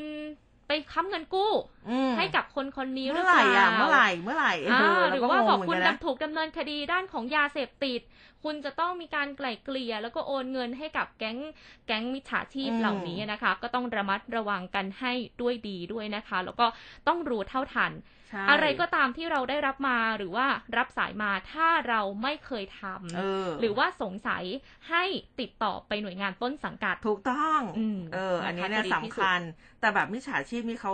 เหมือนเขาเตรียมพร้อมมาดีนะ การพ่งการพูดเนี่ยนะ เนียนมากอ่าเนียนเป็นตำรวจเป็นแบบว่ากรมต่างๆ อะไรค่ะต่างๆ เนี่ยนะคะเขาศึกษามาค่อนข้างแบบละเอียดนะ มันก็เลยทำให้แบบเราเราเองหรือว่าแบบผู้สูงอายุที่บ้านหลวมตัว เออ ใช่แบบก็อืมก็อาจจะแบบว่าคล้อยตามไปได้เหมือนกัน อย่างล่าสุดเนี่ยเอ่อได้รับ SMS มาบ่อยมากเออจากกระทรวงพาณิชย์จากช้อปปี้นะคะเออกระทรวงใช่พาณิชย์ใช่อันเนี้ย Shopee ช่วงนี้จะบ่อย ค่ะ แล้วเพื่อเมื่อมีคนคลิกเข้าไปเนี่ย หรือว่าเอ่อให้ ไปเล่นเกมอ่าเล่นเกมเพื่อชิงรางวัลอืมแต่ต้องมีการนำเงินเติมเข้าไปก่อนเออเติมเงินเข้าไป ถ้าหากคุณเล่นได้ คุณถึงจะได้เงินกลับมามโอ้โห การจะได้กลับมานี่มันไม่ง่ายแล้วค่ะ ใช่นะคะอืมอก็ย่าไปทาหลงงที่ดีเชื่อเจอ SMS พวกพวกนี้ก็ก็ลบไปเลยค่ะนะคะ แล้วก็เวลาที่มีสายอะไรเข้ามาส่วนใหญ่เนี่ยมันจะเป็นแบบเหมือนระบบอัตโนมัติก็มีเหมือนกันก็ตัดค่ะสายทิ้งไปเลยใช่จะได้จะได้แบบว่าคือตัดไปเลยไม่ต้องไปคุย ไม่งั้นเดี๋ยวแบบเออ ล้ก็มมีตัววิธีอะทำให้เราคล้อยตามอะอ่าจริงพวกนี้เขาแบบจิตวิทยาสูง ใช่ใช่จริงหรือถ้ามีลิงก์อะไรอย่าไปคลิกนะคะอืมแนะนำว่าอย่าไปคลิก เพราะว่า มันก็จะต้องมีข้อความที่อยากให้เราได้คลิอ่ากใช่คุณได้รับเงิน คุณได้รับรางวัล จากจากแบบเป็นห้าร้อยพันหนึ่งตอนนี้เป็นแสนแล้วนะอ่าเออนะคะ อย่าเชียว อย่าเลยนะคะเออนะคะ อีกเรื่องหนึ่งค่ะ เป็นเรื่องของตำรวจไซเบอร์กว่าดจับขบวนการบัญชี ธนาคารซื้อขายบัญชีธนาคารอ่าฮะทางตำรวจเรียกว่าบัญชีม้านะคะค่ะล่าสุดออกหมายจับไปแล้วไม่น่าเชื่อว่ามากขนาดนี้518หมายจับทั่วประเทศ แล้วที่ส่วนใหญ่เนี่ยพบเป็นเยาวชนอายุต่ำสุด 15 ปีด้วยนะคะอืมโดยทางผู้บัญชาการตำรวจสืบสวนสอบสวนอาชญากรรมทางเทคโนโลยีค่ะแถลงผลปราบปรามบัญชีม้า เพื่อตัดวงจรหลอกลวงไทยออนไลน์ค่ะ ระหว่าง 16 ธันวาคมถึง 22 ธันวาคมที่ผ่านมาจับไปได้ 26 คนนะคะอ๋อเกี่ยวกับคดีช่อโกงออนไลน์หลายคดี มูลค่ามากถึง 36 ล้านบาทค่ะ ก็ที่สำคัญก็คือการจับกลุ่มเอเย่นรับซื้อขายบัญชีม้า ซึ่งทางตำรวจไซเบอร์เนี่ยก็ไปค้นที่จังหวัดชนบุรีนะคะ หลังสืบทราบว่าเป็นบ้านของขบวนการ พอตรวจเข้าไปในบ้านเนี่ยพบหลายธนาคารเลยนะคะ บัญชีหลายธนาคารรวมถึง 107 บัญชี ของบุคคลต่างๆ มากกว่า 60 คนค่ะเจ้าของบ้านยอมรับนะคะว่ารับซื้อบัญชีจากชาวบ้านในละแวกใกล้เคียงเนี่ยค่ะ บัญชีหนึงเนี่ยก็ให้ไป 800 บ้าง พันหนึ่งบ้างมากสุดคือพันสองอืมแต่ละบัญชีก็จะต้องมี ATM แล้วก็ผูกกับแอปพลิเคชัน ธนาคารออนไลน์เอาไว้แล้วนะคะ แล้วก็ยังพบ 10 บัญชีจาก 107 บัญชีเนี่ย เคยดำเนินคดี ถูกดำเนินคดีเกี่ยวกับบัญชีซื้อขายม้ามาแล้วอืมลักษณะของถิ่นที่อยู่ของเจ้าของเนี่ยพบว่าจะมีการเกาะกลุ่มในพื้นที่เดียวกันค่ะอย่างเช่นตำบลเดียวกันหมู่บ้านเดียวกัน แล้วก็มักจะเป็นชุมชนของกลุ่มผู้มีรายได้น้อยอืมกระบวนการขบวนการเหล่านี้ค่ะ จะใช้วิธีการใช้เงินมาล่อชาวบ้านอืมว่าไปทำให้หน่อย ถ้าหากคุณทำเนี่ย คุณก็จะได้ได้เงินรับเงินอืมและคิดดูสิคะว่าบางท่านเนี่ย บัญชีธนาคารธนาคารบ้านเรามีกี่ธนาคารเออไปถ้าหากว่าคุณไปเปิดทุกธนาคาร คุณก็จะได้รับเงินอะถ้าพันหนึ่งอย่างน้อยเออคุณเออก็ได้รับสักเจ็ดพันแปดเออพันหมื่นใช่หนึ่งจริงก็เขาเป็นเยอะมากนะธนาคารเนี่ยใช่ค่ะ เป็นจำนวนที่ ถูกนำมาล่อออืมแบบนี้นะคะ ก็เลยทำให้ชาวบ้านนี่หลวมตัว ก็เลยอยากจะมาเตือนกันนะคะว่าค่ะถ้าหากผู้ไปเปิดบัญชี โดยที่เราไม่ได้ใช้เองอืมอันนี้มีความผิดนะคะค่ะมีความผิดถูกดำเนินคดี เพราะว่าเป็นเหมือนคนนำบัญชีไปใช้กระทำความผิดด้วยอืมจะถูกดำเนินคดีร่วมข้อหาร่วมกันช่อโกงประชาชนอืมร่วมกันโดยทุจริตหลอกลวงนำเข้าข้อมูลบิดเบือนสู่ระบบคอมพิวเตอร์ แล้วก็ร่วมกันฟอกเงินด้วยนะคะ เพราะฉะนั้นเตือนกันค่ะว่า อย่าไปเปิดบัญชีให้กับใครที่เราไม่รู้จักอืมเพราะว่าอาจจะถูกนำไปกระทำความผิดก็ได้นะคะ ทั้งนี้เนี่ยทางเจ้าหน้าที่บอกว่าบางคนเนี่ย มีเป็นเยาวชนด้วยนะคะ ไปเปิดบัญชีม้าให้กับขบวนการมิจฉาชีพอืมค่ะอายุต่ำสุด 15 ปีเองค่ะเออคิดดูสิคะเอาว่าเงินไปทำอะไรอะลูก เด็ก 15 ปีโอ๊ยเด็ก ๆ เนาะเขาก็อยากได้เล่นตังค์ไปกินเกมอย่างงี้ขปะนม อะไรเงี้ยเออเล่นเกมบ้าง แต่พี่อุ้มถ้าหากว่าเด็กอะถูกนำไปใช้อืมกระทำความผิดแล้วเขาต้องถูกดำเนินคดีด้วยนะใช่อายุแค่15ปีตั้งแต่เด็กองเลย บางทีก็อาจจะรู้เรื่องหรือว่าอาจจะ ไม่รู้เรื่องก็มีอยู่เหมือนอะกัก็นผู้ใหญ่ก็ต้องมีวิธีหลอกล่ออมหนูไปเปิดให้ป้าหน่อย ไปเปิดให้ลุงหน่อย เดี๋ยวให้ตังสิ่งค่าล่อขใจนมมันเยอะอืมเออ สิ่งล่อใจมันเยอะในปัจจุบันเนี่ยนะคะ ก็อาฝากดูด้วยแล้วกันนะ คนในครอบครัวนะคะ แล้วก็ตัวเราเองด้วยนะคะอะทีนี้แวะเวียนมาที่การเมืองกันบ้าง สภานี่เขาเตรียมเรียกเงินคืนจากคุณศิระแล้วนะค่ะเออ นะ ทางด้านที่ปรึกษาประธานสภาผู้แทนราษฎรนะนายแพทย์สุกิจอัโถปกรณ์นี่ก็บอกว่าสำนักงานเลขาธิการสภาผู้แทนราษฎรตอนนี้อยู่ระหว่างรวบรวมจำนวนเงินทั้งหมดนะที่คุณศิระเจนจาคะอดีตสสพักพลังประชารัฐเนี่ย ต้องคืนให้กับสภาผู้แทนราษฎรนะคะหลังศาลรัฐธรรมนูญวินิจฉัยให้พ้นสมาชิกภาพความเป็นสสนะคะ ซึ่งอะก็จะมีอะไรบ้าง เงินประจำตำแหน่ง แล้วก็สวัสดิการต่างๆนะคะ ซึ่งตอนแรกเนี่ยก็มีตอนแรกสื่อเขาก็เออดูน่าจะสักห้าล้านค่ะหกล้าน ปรากฏว่าไม่น่าจะต่ำกว่าสิบล้านแล้วตอนนี้โอ้โหเริ่มเยอะขึ้นเยอะขึ้นนะคะทั้งนี้ทางคุณศิระเองต้องคืนเงินให้กับสภาผู้แทนราษฎรตามขั้นตอน คือไม่ใช่ว่าแบบว่าปล่อยไว้แล้วค่อยคืนนะ ต้องคืนภายในระยะเวลา 30 วันด้วยนะคะ หลังจากที่สำนักงานเลขาธิการสภาผู้แทนราษฎรได้แจ้งยอดไปยังคุณศิระอื้อหือเออสิบล้าน ช่วงนี้เนี่ยก็ เขาเรียกว่าพายุพัดโหมกระหน่ำอะ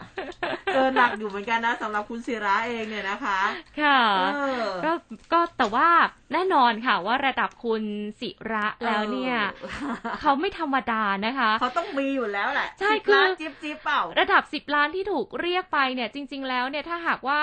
ตามที่ผู้สื่อข่าวไปดูข้อมูลมานะคะ ก็คือหลังจากที่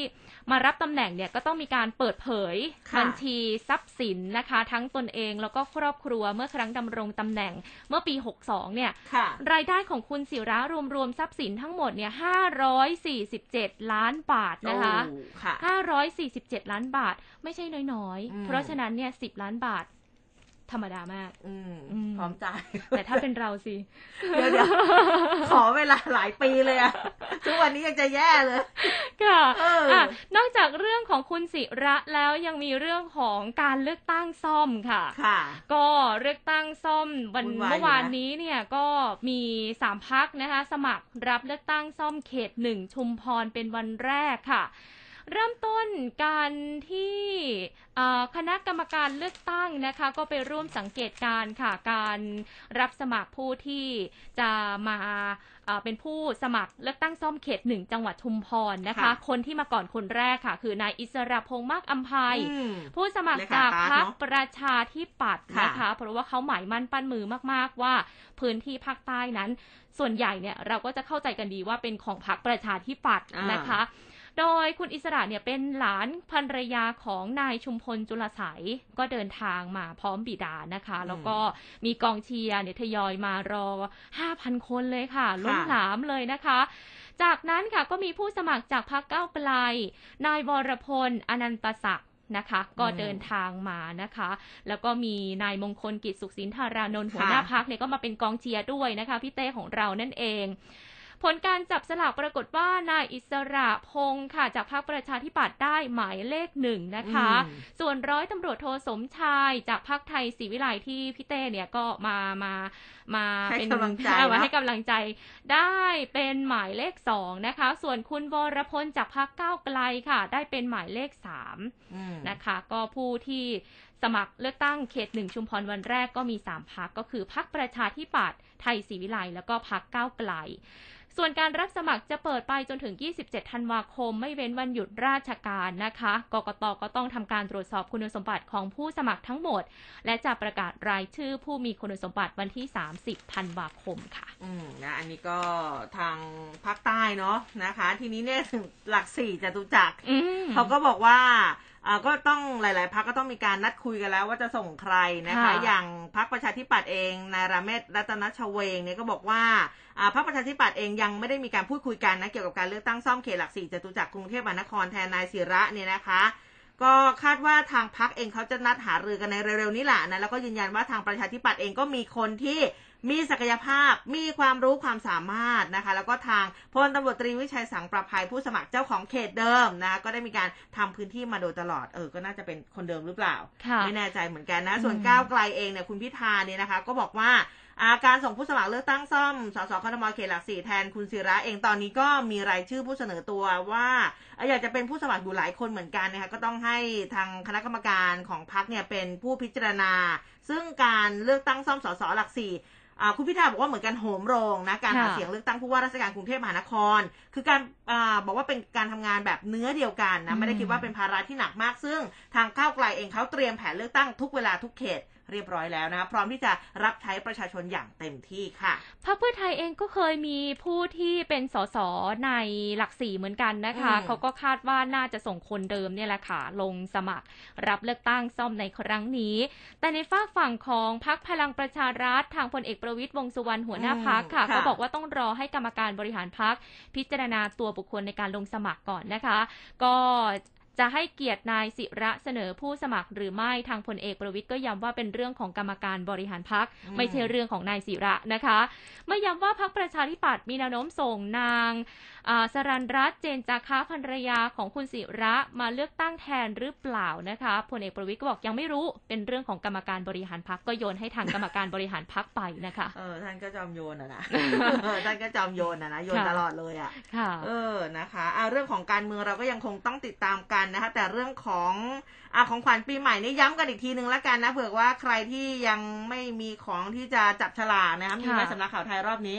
จับฉลากเอ่อมีไหมมีไหมไม่มีมีแววๆมาไหมมีจัดออนไลน์ค่ะเอ่อคือด้วยความเนี้ยปีเนี้ยของเราเนี่ยด้วยสถานการณ์โควิดอืม -19 นะคะ จริง ๆ อสมทเราก็จะมีจัดงานปีใหม่อ่าแต่ว่าก็ยกเลิกไปด้วยว่าตอนนี้เราเจอสายสายพันธุ์โอไมครอนอ่าฮะนะคะ ส่วนสำนักข่าวไทยเนี่ยก็ไม่ได้มีจับฉลาก แต่เราก็จัดแบบทางออนไลน์เออมีการแจกของรางวัลอ๋อออะไรอย่างนี้เนาะเป็นแบบ new normal คล้ายๆ กับเอ่อเดี๋ยวนะงานกาชาติใช่ไหมอ่าประมาณนั้นเออได้ไปเที่ยวมาหรือยังคะยยังเลยอันนี้ได้ไปสอยดาวมาแล้วนะโอ้โหไปสอยดาวมาแล้วนะ แต่ว่าไม่ได้อะไรเลย คือสอยดาวเนี่ยคือไม่ใช่แบบว่าไปเก็บดาวตามต้นไม้ด้วยนะ ดาวบนท้องฟ้านี่แหละค่ะแค่คลิกลงมา เอออ่าแค่คลิกคือถ้าเรามีถ้าเจอเจอรางวัลใหญ่เนี่ย เราก็จะได้เลยแอนยังไม่ได้ไปทัวร์ลองในลองโลลอกงอไปอนทัไลวร์ดูน์ก็เลคือรู้สึกยว่ามันเป็นอะไรที่แปลกใหม่นะค่ะดูงงๆตอนแรกแต่เข้าไปก็แบบ เออตื่นแปตาลกตื่นดีใจเออตื่นตาอืมตื่นใจ ชอบไปตอนไปสอยดาวนี่แหละ วันละจริหงนๆสองหนเนี่ยงานกาชาติเนี่ยเป็นงานหนึ่งที่มีเสน่ห์มากๆนะใช่คะแอนเนี่ยค่ะไปเกือบทุกปีเลยอ่าเวลาจัดเนี่ยไม่ว่าจะเป็นที่สวนอัมพร ต่อเนื่องมาจนถึงสวนลุมพินีอืมก็ได้ไปมาชอบมาก โดยเฉพาะได้รางลำววัลงกลับมาค่ะบ้างไหมไม่ค่อยไม่ไปค่อยลำวงไปลำวงอยู่ในวงลำวงจริงเหรอจริงๆค่ะลำวงที่เขาเป็นแบบว่ากลมๆอันนั้นหรือใช่เปล่าใช่อ๋อคือ คือถ้าเป็นถ้าเป็นรอบๆในยุคใช่ไหมใหม่ ยุคใหม่เออเออก็คือยุคที่ไปที่สวนลุมพินีอ่าค่ะฮะนอกเหนือจากที่เขาจะมีสอยดาวมีกิจกรรมอืมตามบูธต่างๆ แล้วเนี่ยจะมีกิจกรรมวัฒนธรรมที่ทางกรุงเทพมหานครอืมจัดแบบวัฒนธรรมสี่ภาคบ้างอะไรบ้าง หรือแบบมีรถไต่ถังมอะไรอย่างเงี้ยมีนะคะรถไต่ถังอ่าแล้วก็มีมีมีวงลำวงมาจากแบบอีสานอะไรอย่างเงี้ยค่ะอืมก็จะมีคุณป้าป้าๆใส่ชุดเป็นชุดสาวลำวงอ่าแล้วก็เราก็ไปจ่ายเงินห้าบาทจำไม่ได้ห้าบาทหรือสิบบาทอ่ารอบอ่าหนึ่งได้รอบหนึ่งดิฉันก็ไปประมาณสี่รอบอะค่ะแม่ดูจะชอบนะน้องแอนชอบชอบชอบชอบค่ะมีความสุขมาเออกนะคุณผู้ฟังนะคะ เคยไปงานกาชาติมาบ้างหรือเปล่านะคะ บอกเล่ากันมาได้นะมีส่วนไหนที่ประทับใจกันบ้างค่ะและใครที่ไปงานออนไลน์เนี่ยไปสอยดาวมาบ้างหรือเปล่า ไปยังไงกันบ้างได้รางวัลมาหรือเปล่านะก็บอกกล่าวกันมาได้นะคะอะยังพอมีเวลาท่านอ่า สถานการณ์ธนาคารเลือดสิริราชนะเขาบอกว่าปัจจุบันเนี่ยเริ่มคลี่คลายบ้างแล้วนะคะ เมื่อเทียบกับช่วง2อสเดือนที่ผ่านมา แต่ว่าทางสิริราชเองเขาก็ยังมีความจำเป็นนะ ต้องรับบริจาคเลือดเพื่อใช้ในการรักษา ทั้งผู้ป่วยโรคเลือด ผู้ป่วยผ่าตัดผู้ป่วยเคสฉุกเฉินยังต่อเนื่องนะคะ ก็บอกว่าแม้ว่าสถานการณ์ขณะนี้เริ่มดีขึ้นมากแต่ว่ายังคงต้องเฝ้าระวังคลังเลือดให้สมดุลกับภาวะเร่งด่วนในทุกขณะ ก็วิงวอนค่ะ ใครที่มีสุขภาพดีนะ คุณผู้ฟังนะ ใครที่แข็งแรงนะคะบึกบึนนะร่วมไปบริจาคเลือดเพื่อแบ่งปันให้กับทุกชีวิตที่รอคอยด้วยความหวังนะคะ ก็เขาบอกว่าแต่ละวันเนี่ยก็มีผู้บริจาคเลือดกว่าร้อยยูนิตนะคะ ส่วนวันหยุดเองก็เพิ่มขึ้นเป็น 150ถึง200 ยูนิต ก็ทำให้ทางสิริราชเองสามารถนัดคนไข้ซึ่งจำเป็นต้องรักษาแล้วก็ผ่าตัดบางรายที่มีการเลื่อนนัดไปก่อนหน้านี้กลับมารักษา แล้วก็เข้ามาใช้บริการกันอย่างต่อเนื่องนะน้องแอนอืมบริจาคเลือดบ้างไหมอะ เคยครั้งหนึ่งค่ะพี่อุ้มอืมก็เป็นลมอยู่ใน อยู่ในรถไฟฟ้านะคะ ก็เลยเอ่อเอาไว้ก่อนแล้วกันอืมอืมนะคะ ก็ก็ต้องเตรียมความพร้อมนะสำหรับใครที่จะต้องใช่ไปใช่บริจาคเลือดนะคะ ใช่ค่ะทำตามคำแนะนำของคุณหมออย่างเคร่งครัดเอนะอคะบางคนก็แบบว่าโอ้ยอยากบริจาคแต่ว่าไม่ยอมกินข้าวไปเลย อันนี้ก็มีเหมือนกันไม่เป็นไรฉันว่าฉันฉันไหว แต่ปรากฏว่าพอบริจาคเสร็จปุ๊บก็แบบว่าจะเป็นลมลมโอ้พัแต่บอันนี้เนี่ยก็มีเหมือนกันปฏิบัติแบบเคร่งครัดมากๆเลยนะคะ พอหลังจากที่บริจาคเสร็จเราก็ทานอะไรต่างๆ ที่ที่เขาเจ้าหน้าที่เตรียมไว้ให้เออแต่โอเค อาจจะแดดร้อนวันนั้นแดดร้อนมาค่ะกเลยเออมันก็มีปัจจัยหลายอย่างเนาะใช่ใช่นะคะค่ะก็แต่ว่ายังไงใครที่แข็งแรงนะคะ ก็ไปบริจาคเลือดกันนะคะค่ะอีกเรื่องหนึ่งค่ะ ไม่พูดถึงไม่ได้เพราะอ่าเป็นเรื่องของการ ขายสลากออนไลน์ เมื่อวานนี้ค่ะ ทางบอร์ดสลากกินแบ่งรัฐบาลนะคะ ก็ได้แถลงผลการประชุมสามมาตรการ ในการแก้ไขปัญหาสลากเกินราคาค่ะก็มีการเห็นชอบแนวทางแรกนะคะ ก็คือขยายจุดจำหน่ายโครงการสลาก 80 ทั่วประเทศทุกเขตทุกอำเภออำเภอละ 1 จุดนะคะ คัดเลือกเป็นผู้ขึ้นบัญชีสำรองของแต่ละเขตค่ะ แล้วก็หรืออำเภอนะคะ โดยยังคงเปิดกว้าง รับสมัครตัวแทนจำหน่ายรายเดิมอืมส่วนในส่วนภูมิภาคทั่วประเทศ 75 จังหวัดอำเภอละ 1-2 จุดนะคะ รวมไม่เกิน 1,000 จุด เริ่มรับสมัครเนี่ยตั้งแต่วันนี้เป็นต้นไปค่ะ จนถึง 24 มกราคมระยะเวลา 1 เดือน เป็นกลุ่มที่อยู่ในโควต้า 25,000 คนนะคะจำหน่าย 25 เล่ม ด้วยการขายผ่านทางแอปเป่าตังค์ของค่ะธนาคารกรุงไทย แนวทางที่ 2 ค่ะ ก็คือการรื้อระบบซื้อจองล่วงหน้าเดิม เป็นการเปิดรับสมัครลงทะเบียน2 2แสนราย รับสลาก 5 เล่มต่องวดนะคะเปิดสมัครผ่านทางเว็บไซต์สำนักงานสลากค่ะ เพื่อที่จะนำข้อมูลของผู้สมัครเนี่ยมาคัดกรองคุณสมบัติ เพราะว่ามีข้อห้ามนะคะอืมห้ามเป็นข้าราชการอืมห้ามเป็นพนักงานรัฐวิสาหกิจ ห้ามเป็นพนักงานบริษัท เพราะว่าเป็นผู้มีรายได้เงินเดือนประจำแล้วค่ะ แล้วก็ต้องเปิดให้รายย่อยที่ต้องการขายสลากเข้ามาลงทะเบียน ต้องเช็คคุณสมบัติด้วยนะคะอืมก่อนที่จะสามารถมาจำหน่ายได้ ก็จะเริ่มคัดกรองแล้วก็จำหน่ายตั้งแต่งวดเดือน พฤษภาคมค่ะ2565 ก็คืองวดหลังจากที่ประกาศวันที่ 1 ไปแล้วอะค่ะ เริ่มต้นวันที่ 2 พฤษภาคมอืมส่วนอีกแนวทางหนึ่งค่ะ ก็คือพัฒนาช่องทางออนไลน์ อันนี้น่าสนใจมาก ๆ เลยนะคะ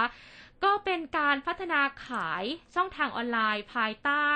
สำนักงานสลากเอง ก็จะไม่เปลี่ยนรูปแบบไปจากเดิมค่ะ ก็จะเปิดให้ตัวแทนไปจำหน่ายโครงการผ่านแพลตฟอร์มของทางสำนักงานสลากเข้ามาร่วมโครงการได้นะคะ โดยกองสลากเนี่ยก็จะมีการสแกนเข้าระบบอืมโดยสำนักงานก็จะมีการเก็บสลากตัวจริงเอาไว้ค่ะเพื่อเป็นหลักฐานอ่านะคะ ก็จะ มาช่วยในเรื่องของการจำหน่ายสลากเกินราคา แล้วก็ช่วยเพิ่มรายได้ให้กับผู้ที่ค้าด้วยอืมเพราะเดิมทีเนี่ยอากองสลากเขาจำหน่าย ค้าอ่าราคาราคาส่งอยู่ที่อ่า70 บาท 40สตางค์ค่ะถ้าหากเขาเข้ามาในแพลตฟอร์มเนี้ยค่ะ ขาย 80 บาทยังไงก็ได้กำไรอืมนะคะ ไม่ต้องไปเจอต้นทุนอยู่ที่ 95 บาท แล้วไปขายร้อยหนึ่งอืมอันนี้คิดว่าน่าจะเป็นมาตรการหนึ่งที่ทำให้แก้ไขปัญหาการค้าขายสลาก เกินราคาได้อืมนะคะ อาจจะได้หรือไม่ได้เดี๋ยวก็ต้องมารอลุ้นกันอีกทีนึงใช่เพราะว่าตอนเนี้ยไม่จะได้รับความสนใจไหมนะคือกองสลากโดดเข้ามาทำแพลตฟอร์มออนไลน์เองอืมเพราะฉะนั้นเนี่ยความได้เปรียบอืมอาจจะมากกว่าค่ะแพลตฟอร์มอื่น ๆ ที่ไม่ใช่อ่เจ้าไม่ตัวใช่อยู่แล้วโดยเนอะตรงค่ะอืมเออ นะคะ ก็เรื่องของออนไลน์นี่ก็อาจจะต้องสู้กันสักนิดนึงค่ะนะคะเอาละค่ะมองเวลาแล้วนะ เดี๋ยวไปพักกันสักครู่หนึ่งนะคะ กลับมาค่ะ มาดูซิว่าสภาพอากาศวันนี้จะเป็นอย่างไรจากสายฟ้าพยากรณ์อันนี้พักกันสักครู่ค่ะ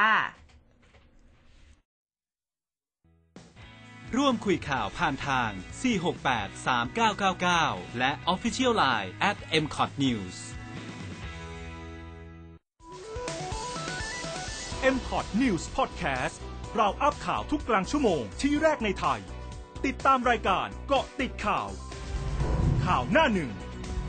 ร้อยจุดห้าเจาะหุ้น และศูนย์อักษร ทาง m p o t News Podcast ได้แล้ว ทั้งทาง Spotify และ Google Podcast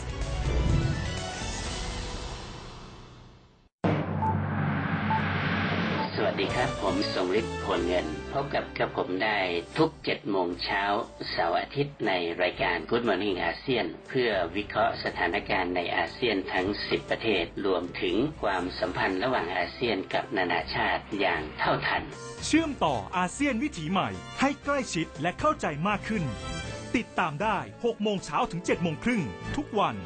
ในรายการ Good Morning อาเซียน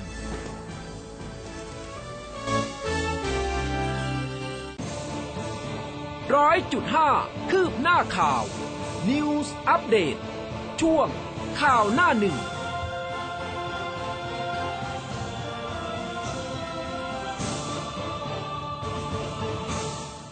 เอาละค่ะ ช่วงสุดท้ายของรายการนะคะ ไปพูดคุยกับคุณจันจุดาพรศรีหัวหน้าเวรพยากรณ์อากาศกรมอุตุนิยมวิทยาในช่วงสายฟ้าพยากรณ์กันค่ะ สายฟ้าพยากรณ์ โดยกรมอุตุนิยมวิทยา สวัสดีค่ะ สวัสดีค่ะ สวัสดีค่ะ ค่ะ คุณจันจุดาคะ เช้าวันนี้ อากาศในบ้านเราเป็นอย่างไรกันบ้างคะ อุ่นขึ้นจริง ๆ นะเนี่ย ใช่แล้วค่ะ ค่ะ ตามภาคต่างๆเป็นอย่างไรบ้างคะ ก็ในวันนี้และพรุ่งนี้ก็อากาศก็ยังคงอุ่นขึ้นอยู่นะคะอืมแต่ภาคเหนือตอนบนกับภาคตะวันออกเฉียงเหนือตอนบนก็ยังคงอากาศเย็นถึงหนาวอยู่นะคะอืมก็เอ่อสำหรับวันนี้และพรุ่งนี้นะคะค่ะ ไม่ว่าจะเป็นภาคเหนือ ภาคตะวันออกเฉียงเหนือ แล้วก็ภาคกลางภาคตะวันออกรวมทั้งกรุงเทพมหานคร ก็อุณหภูมิก็จะสูงขึ้นหนึ่งถึงสามองศาเซลเซียสนะคะค่ะก็อากาศอุ่นขึ้น แต่ว่าภาคเหนือกับภาคตะวันออกเฉียงเหนือก็ยังคงอากาศเย็นถึงหนาวอยู่ค่ะอืมค่ะแล้วก็มีหมอกเพิ่มเข้ามานะคะอืมสิ่งที่มีเข้ามาก็คือมีหมอก ขึ้นนะคะ มีหมอกเกิดขึ้นในเยอะช่วงขึ้นเช้านะคะค่ะเพราะว่ามวลอากาศเย็นที่ปกคลุมประเทศไทยตอนบนเนี่ยตอนวันนี้อะมีกำลังอ่อนลงไปนะคะค่ะดังนั้นมันก็เลยทำให้อุณหภูมิสูงขึ้น แล้วก็มีหมอกเกิดขึ้นในช่วงเช้าด้วยนะคะ ค่ะค่ะส่วนภาคใต้ก็ฝนยังคงน้อยอยู่เหมือนกันนะคะอืมค่ะแล้วเรื่องของฝุ่นล่ะคะเมื่อวานนี้ฝุ่นเยอะเลยนะคะ แล้ววันนี้จะเป็นยังไงบ้างคะพรุ่งนี้วันนี้ก็ยังคงสะสมอย่างต่อเนื่องนะคะโอ้เพราะว่าเออตัวลมที่พัดปกคลุมอะค่ะ มันมีกำลังอ่อนนะคะอืมดังนั้นมันก็ฝุ่นละอองหรือว่ามลพิษต่างๆ ก็ไม่ไม่ไม่ไปไหนนะคะ ก็คลาเคล้าคลุ้งอยู่ตรงนี้นะคะอืมเพราะว่าลมมันอ่อนแค่นั้นเองก็เลยทำให้มีฝุ่นละออง แล้วก็มลพิษต่างๆ ก็เพิ่มขึ้นค่ะอืมค่ะอะมีส่วนไหนเพิ่มเติมไหมคะสำหรับเช้าวันนี้ อืมก็ช่วงนี้นะคะ มีหมอกเพิ่มขึ้นนะคะ ไม่ว่าจะเป็น ภาคเหนือภาคตะวันออกเฉียงเหนือนะคะภาคกลางรวมทั้งกรุงเทพมหานครนะคะ ก็ให้ระมัดระวังสัญจรผ่านบริเวณที่มีหมอกไว้ด้วยสำหรับภาคเหนืออาจจะมีหมอกหนาเกิดขึ้นนะคะ ดังนั้นก็ให้ระมัดระวังช่วงที่มีหมอกหนาเกิดขึ้นไปด้วยนะคะโอเคค่ะค่ะ ขอบพระคุณมากค่ะสวัสดีค่ะค่ะสสวัวัสสดีดีค่ะค่ะก็อะอุ่นขึ้นนะคะรอไปก่อนนะ รอระลอกใหม่ๆมาก่อน ค่ะ ก็แล้วก็เรื่องฝุ่นก็ยังต้องระมัดระวังใส่หน้ากากอนามัย แล้วก็เอ่อพยายามอย่าเพิ่งออกไปในพื้นที่กลางแจ้งนะคะ เพื่อที่เราจะได้ไม่ต้องไปเผชิญกับฝุ่นละอองฝุ่นพิษนะคะค่ะคือเมื่อวานนี้ค่ะ พี่อุ้มอยากจะเล่ามากเลยอะเพราะว่ามามามาเรามีคดีเสือพ่นไฟอ๋ออ่าชานมโอ้ยไข่เยอะมุกแยะเสือเลยพ่นไฟหมีพ่นไฟ อ่า หมาป่าพ่นไฟก็มีนะ ค่ะ แต่เอออัอันนี้เนี่ยมันเป็นคดีที่มีการฟ้องเรื่องของทรัพย์สินทางปัญญาอ่าการละเมิดลิขสิทธิ์ระหว่างด้วยเออเสือพ่นไฟกับหมี เออ นะคะหมีพ่นไฟหมีพ่นไฟนะคะ คือเป็นศาลทรัพย์สินทางปัญญาและการค้าระหว่างประเทศค่ะ ก็นัดฟังคำพิพากษานะคะค่ะในคดีเจ้าของแบรนด์ชานมไข่มุก Fire Tiger หรือว่าเสือพ่นไฟอืมร่วมฟ้องธุรกิจแฟรนไชส์เครื่องดื่มชานมไข่มุกค่ะ ใน ฐานความผิดละเมิดเครื่องหมายการค้า พรบเครื่องหมายการค้า แล้วก็ขอให้ศาลเนี่ยสั่งห้าม ไม่ให้จำเลยกระทำการละเมิดในเครื่องหมายการค้า ยุติการใช้และจำหน่ายเครื่องหมายการค้าที่เหมือนคล้ายค่ะโดยทางทนายความก็บอกนะคะว่าศาลพิพากษาว่าจำเลยมีความผิดละเมิดฐาน ขายโดยที่จำเลยเนี่ยใช้เครื่องหมายการค้าลักษณะตกแต่งร้านวิธีการเสิร์ฟ เครื่องดื่มผ่านปากสัตว์ มีอืมลักษณะคล้ายแล้วก็เหมือนกับธุรกิจของโจทย์ค่ะอืมศาลก็เห็นว่าการกระทำของจำเลยเนี่ยมีความผิดฐานลวงขายชดใช้ค่าเสียหายมากเลยนะคะค่ะ10ล้านบาท ถือว่าเป็นค่าเสียหายในคดีเครื่องหมายการค้าที่สูงสุด ในประวัติศาสตร์ของประเทศไทยค่ะศาลพิเคราะห์เห็นว่าจำเลยใช้คำว่าหมีพ่นไฟ เป็นชื่อร้านค้าสินค้าอืมบริการกิจการ แล้วก็เป็นชื่อของชานมไข่มุก รวมไปถึงปฏิมากรรม หัวหมีพ่นไฟมีลักษณะอ้าปากในช่องส่งสินค้าชานมไข่มุกให้กับลูกค้าเนี่ยก็ทำให้บุคคลทั่วไปอาจจะเข้าใจได้ว่าเป็นเจ้าของเดียวกันอืมหรือว่ามีสินค้ามาจากแหล่งเดียวกันนะคะ ก็ต้องค่ะชดใช้ค่าเสียหายกันไป 10 ล้านบาทพร้อมดอกเบี้ยตามกฎหมายนับตั้งแต่วันที่ฟ้อง รวมชำระค่าเสียหายเดือนหนึ่งเนี่ยก็1 0 0 0 0แสนบาทนับจากวันที่ฟ้องนะคะ แล้วก็ให้ยุติการกระทำที่ละเมิดด้วยนะคะอืมก็ถือว่าเป็นกรณีตัวอย่างสำหรับผู้ที่ทำธุรกิจว่าได้รับแรงบันดาลใจ จะคัดลอกเลียนแบบ ต่างกันย่าอยากให้ทำธุรกิจด้วยการให้เกียรติกันไม่ใช่ลอกเลียนแบบกันไปนะคะ แต่ว่าจริง ๆ แล้วเนี่ยมันมีหลายพ่นมากเลยนะคะ ไม่ใช่แค่หมีพ่นไฟใช่ออย่าย่างงที่เดียวที่บอกมามีหมาป่า มีโอ้คือเยอะมากนะเมื่อวานที่ที่ที่อ่านคอมเมนต์เนี่ยนะคะ แล้วก็บางคนเขาก็บอกจริงๆแหละบอกว่าอ้าว มันไม่ใช่ยี่ห้อเดียวกันเหรออ๋อเออมันมีเหมือนกัน เพราะว่ามันค่ะมันคล้ายกันมากเอาจริงอ่าใช่บางบางท่านอาจจะรู้สึกว่าอาจจะเป็นยี่ห้อเดียวกันอืมหรือบางท่านก็อาจจะเออเขาคงคงคนละยี่ห้อ เพราะว่าเป็นสัตว์คนละตัวเออออะไรก็ก็เป็นไปได้นะคะ ซึ่งศาลอืมก็สั่งแล้ว ตอนนี้เนี่ย Fire Tiger หรือว่าเสือพ่นไฟเป็นแบรนด์ชานมไข่มุกสัญชาติไทยนะคะ สาขาแรกเนี่ยเปิดที่สยามสแควร์นะคะอ่าใช่เคยไปต่อคิวมาแล้ว แล้วคนนี้แปลว่าต้องไปทานเป็นแบบ original ของเขาเออจุดขายของเขาก็คือมีน้ำตาลไหม้ใช่แบบแข็งๆ อยู่ข้างบน แล้วก็ใช่ความเข้มข้นเป็นครีมครีมมันๆเนี่ย อันเนี้ยเป็นจุดขายของไฟอ้วนดีไทยแท้เลยอืมอ้วนดีแท้อะไม่เป็นไรค่ะทานวันนี้แล้วค่อยลดกันวันหลังพูดกันแบบนี้นี่แหละทุกวันนี้มันถึงเป็นแบบนี้ได้ไงนะอะช่วงสุดท้ายของรายการนะคะอะลืมแซว วันนี้น้องแอนแดงมาเลยนะอ่าต้อนรับใช่คริสต์มาสวันพรุ่งนี้เนาะวันนี้ Christmas Eve ไงเอคะอใช่เราก็ลืมคิดนะคะอ่าเออนะคะ ก็ก็เอาเป็นว่าก็ happy มีความสุขกันนะในทุกๆเทศกาลแล้วก็อย่าลืมนะคะ ในทุกๆเทศกาลและทุกๆวันสวมใส่หน้ากากอนามัยด้วยนะคะ เว้นระยะห่างล้างมือบ่อยๆด้วยนะคะ วันนี้เวลาของข่าวหน้าหนึ่งหมดแล้วนะคะพรุ่งนี้กลับมาเจอกันใหม่เวลาเดิมนะคะค่ะตีห้าจนถึงหกโมงเช้าวันนี้อุ้มกับน้องแอนลาไปก่อนแล้ว สวัสดีค่ะ สวัสดีค่ะ ร้อยจุดห้าคืบหน้าข่าว News อัปเดตช่วงข่าวหน้าหนึ่ง